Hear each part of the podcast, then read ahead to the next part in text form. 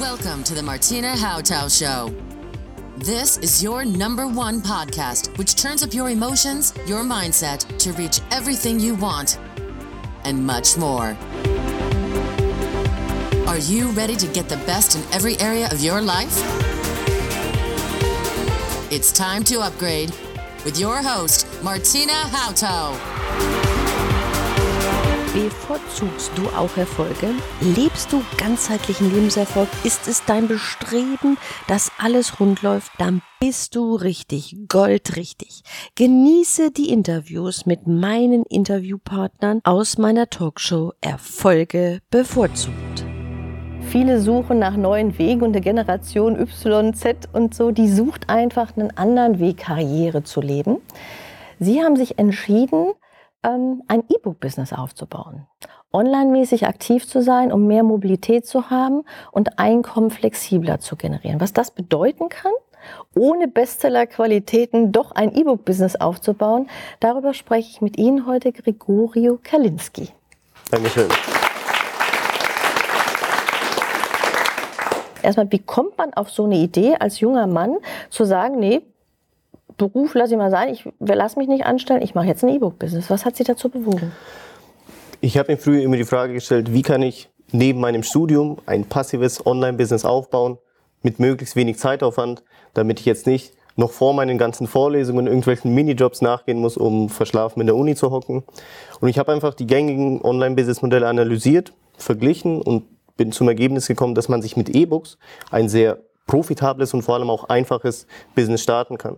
Und für mich als Student damals war auch noch ein Vorteil, dass man dieses Business auch ohne Startkapital anfangen kann. Ja, das ist natürlich toll, weil das ist, wenn ich denke, wie viele Studenten kaum zum Studieren kommen, weil die ihr Geld verdienen müssen ja. mit wirklich harten Jobs da nebenbei, dann ist das natürlich ein galanter Weg. Genau. Herr Kalinski, Lebensversicherung, Sachwerte, Woodstocking, Naturvölker, Bewegung, Achtsamkeit, Meditation, Ernährung für Welt. Sind das Themen für ein E-Book? Ja, warum nicht? Warum nicht? Also Sie können eins schreiben, aber. Ja, natürlich. Ja. Bestseller? Frau, möglich, Warum möglich nicht? ist auf jeden Fall. Aber Frau Hodder, man muss sich immer die Frage stellen, was ist das Ziel von meiner Unternehmung? Was mhm. möchte ich mit meinen E-Books erreichen? Mhm. Denn wenn ich, sage ich mal, egoistische Ziele verfolge und meine Memoire veröffentlichen möchte, dann muss ich mich wohl damit abfinden, dass es wahrscheinlich kein Bestseller wird und dass hier nicht das große Geld dabei rausspringt. Aber dann ist das Geldverdienen eher zweitrangig, sondern Spaß am ganzen Prozess. Das ist ein Image. Genau.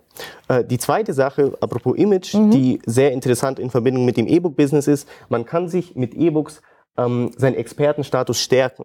Mhm. Denn wenn ich mich als Experte in irgendeinem bestimmten Bereich positionieren möchte, dann kann ich zwei, drei, vier E-Books zu diesem Thema veröffentlichen und dann bin ich ein faktischer Experte auf diesem Gebiet.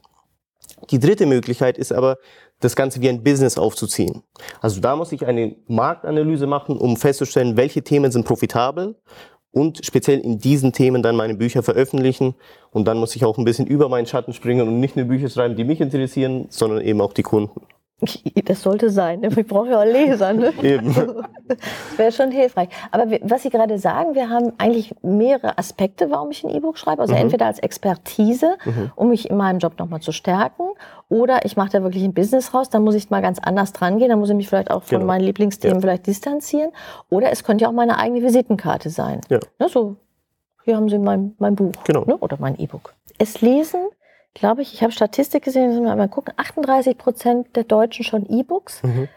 mögen aber auch das haptische Buch. Kurzer Tipp, werden wir drucken oder nur E-Book? Wenn wir uns um die Umwelt sorgen, dann wären E-Books wahrscheinlich die, die bessere Variante. Weil ein E-Book ist ja ein digitales Produkt und mhm. es wird natürlich kein Papier benötigt, so bleibt auch der Baum am Leben. Ja. Und deshalb wäre auch ein kollektiver Umstieg auf E-Books vielleicht gar nicht so verkehrt. Also bei einem E-Book-Business fragen sich jetzt sicherlich die Leute da draußen, unsere Zuschauer, muss ich da schreiben können? Nein. Nein? Man muss es nicht. Grundsätzlich gibt es zwei Herangehensweisen an das Business. Wenn man ein talentierter Schreiber ist und wenn man Spaß dabei hat, dann kann man sich an den Tisch setzen und die Feder schwingen. Wenn man aber nicht gerade Meister der Feder ist oder einfach keine Zeit hat, dann kann man auch diesen Prozess ganz einfach outsourcen, also verlagern. Denn im Internet gibt es ganz viele Freiberufler, die als Texter agieren und ihre Dienstleistungen anbieten. Und so kann man einfach den Prozess des Schreibens von einem Ghostwriter, einem Texter outsourcen und man muss den Text anschließend nur noch veröffentlichen. Und der Ghostwriter will auch nicht namentlich genannt werden, dass er sagt, ich habe jetzt einen Bestseller geschrieben, der hat da gar keine Schwierigkeiten mit? Grundsätzlich nicht. Also ist, der Ghostwriter kann natürlich genannt werden, mhm. aber nein. Jetzt gehen wir nochmal auf, die, noch auf die Themenauswahl. Also ich habe jetzt so ein Hobby, das liebe ich heiß und innig, ähm, ist vielleicht Käufischteiche anlegen. Gut, die Frage ist natürlich, ob sich das E-Book dann wirklich verkaufen wird. Schreiben kann man es ja natürlich, aber die Frage, ob, ob das auf eine Nachfrage trifft. Ja. Und hier sollte man am Anfang lieber den Markt analysieren, zu schauen, welche Themen sind gerade aktuell. Also man muss am Puls der Zeit bleiben und erkennen, was sind gerade die Trends und in diesen Themenbereichen die E-Books veröffentlichen. Jetzt würden wir sagen, Trend ist sicherlich immer alles um Thema Liebe, alles um Thema Ernährung, alles um Thema Geldanlagen. So, es gibt auch schon so viele Bücher. Wie rausche ich denn jetzt da vorbei an der Masse? Naja, grundsätzlich würde es immer viele Bücher geben, denn wenn eine Person sein Problem nicht durch dieses Buch gelöst bekommen hat, dann würde das nächste Buch kaufen und dann wieder das nächste. Und außerdem bei uns hier in der Runde, zu jedem Themengebiet kann man Bücher veröffentlichen. Finanzen, Gesundheit, Ernährung, Business. Das sind die Themen. Genau. Und jetzt überlege ich mir E-Book. Mhm. Aber es gibt ja noch diese Haptiker. Mhm. Die wollen unbedingt ein Buch in den Händen halten. Ich kriege das immer wieder mit. Ich veröffentliche mhm. auch meine Bücher per E-Book oder mhm. wenn ich mit, mitschreibe, dann sagen die, ja, gibt es das auch als Printbuch? Ist es leicht herzustellen? Ich meine, auch diesen Bedarf mhm. möchten wir ja decken. Wir haben ja noch so 72, 60 mhm. Prozent, die da auch versorgt werden möchten. Ja, man kann wenn man sieht, dass sich das E-Book großer Nachfrage erfreut, kann man dazu auch ein Taschenbuch veröffentlichen. Mhm. Und das Interessante ist, die meisten Plattformen, die die E-Books anbieten, bieten auch die Taschenbücher im Print-on-Demand-Prinzip an.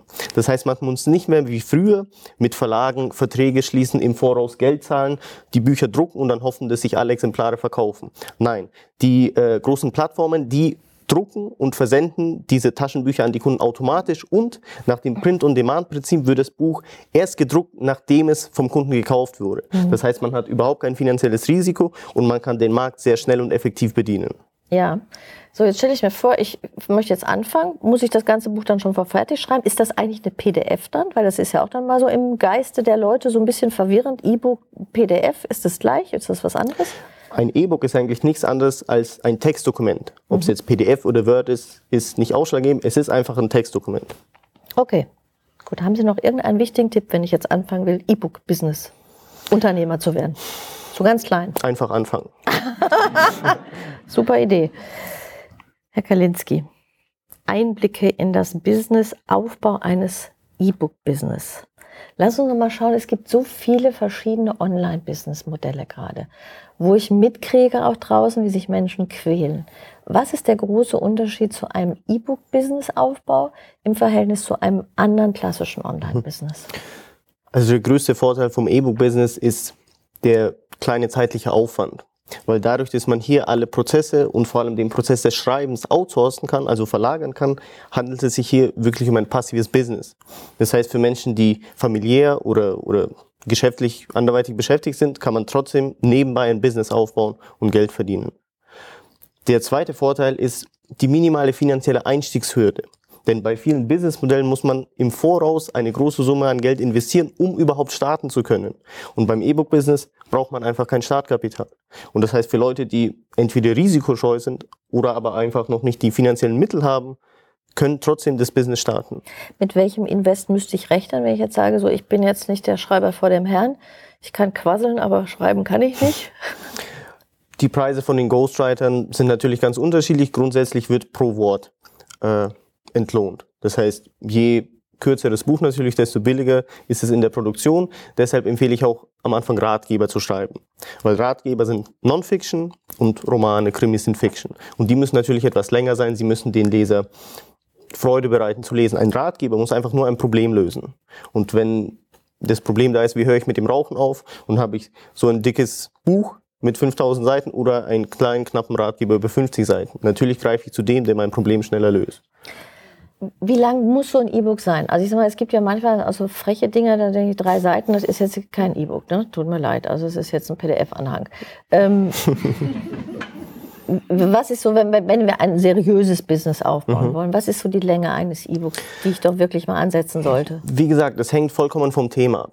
Wenn ich jetzt ein sehr spezifisches Thema habe, das nur ein Problem lösen muss, dann kann es auch nicht so lang sein. Also fünf bis 10.000 Wörter sind, sind in Ordnung. Wenn ich aber einen Roman schreiben will, dann muss es natürlich viel länger sein. Stimmt. Seiten haben wir ja eigentlich gar nicht, wir haben mehr Wörter Eben. am Band. Wörter am, am laufenden Band, genau. Wenn ich das jetzt lernen möchte, Sie sind ja eingestiegen in dieses ähm, E-Book-Business ohne Ausbildung. Da gibt es ja noch keine Ausbildungsstätte für. Wären Sie jetzt E-Book-Business-Unternehmer? Ähm, wie könnte ich das lernen?